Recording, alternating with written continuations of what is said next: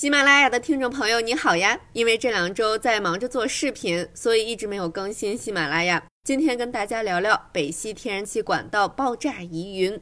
波罗的海两条北溪天然气一号和二号管道突发泄漏事故，一共是三个点遭到破坏。很多网友给我留言问，美国是个什么态度呀？这事儿是不是美国人干的？咱们一个一个说啊。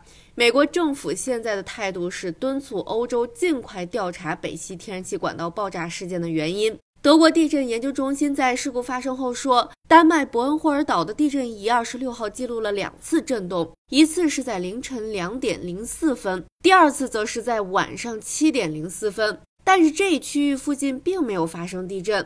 瑞典国家地震局也记录到，在这一区域附近发生了两次大规模能量释放事件。随后，瑞典和丹麦很快就这个事件成立了危机小组。北溪管道运营商就说，管道的设计和铺设的方式不太可能发生多处同时受损的情况。波兰、丹麦和乌克兰等国认为，管道可能是遭到了人为的破坏。俄罗斯说不排除任何可能。美国说，管道遭破坏对任何人都没有好处。在排除了自然原因之后，德国内政部二十八号发布了一般安全警告。这些是目前事件相关方的一系列表态，每一方的表态都挺巧妙的。今天在白宫的记者会上，记者就问美国政府现在对这事儿是怎样的一个评估啊？该是谁负责啊？白宫发言人的表态也很明确，管道明显是被破坏的，正在跟欧洲盟友保持联系，事件原因仍在调查中。可能将需要一些时间找到谁是幕后黑手。白宫也特别强调说，这事儿一时半会儿不会对能源市场有什么太大影响，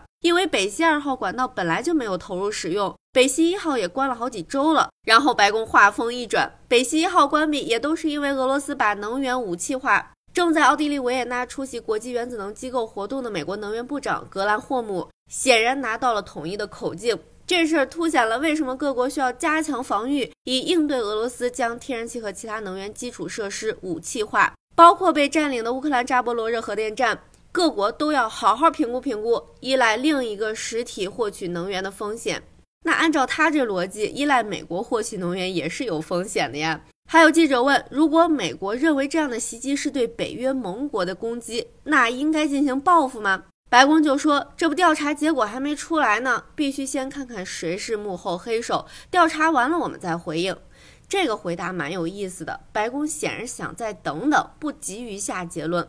据美国有线电视新闻网 CNN 援引两位知情人士报道，美国在今年夏天的时候就警告过德国在内的几个欧洲盟国。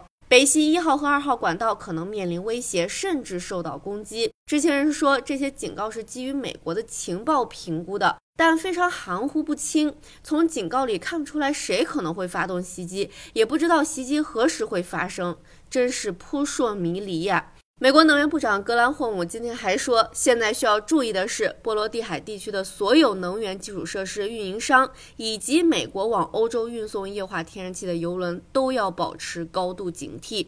格兰霍姆指出，美国能源部长期以来一直关注液化天然气油轮的安全漏洞，每艘油轮都携带巨大的能量。一旦受到攻击，就会引发爆炸。美国桑迪亚国家实验室警告，由此产生的火球在一英里外可能都是致命的。各位听友们，觉得谁是北溪管道爆炸事件的幕后黑手呢？谁是最大的获利者？谁是损失最大的一方呢？欢迎留言分享你的看法。今天就聊到这儿了，再上两天班就放假了，大家加油呀！明天再聊。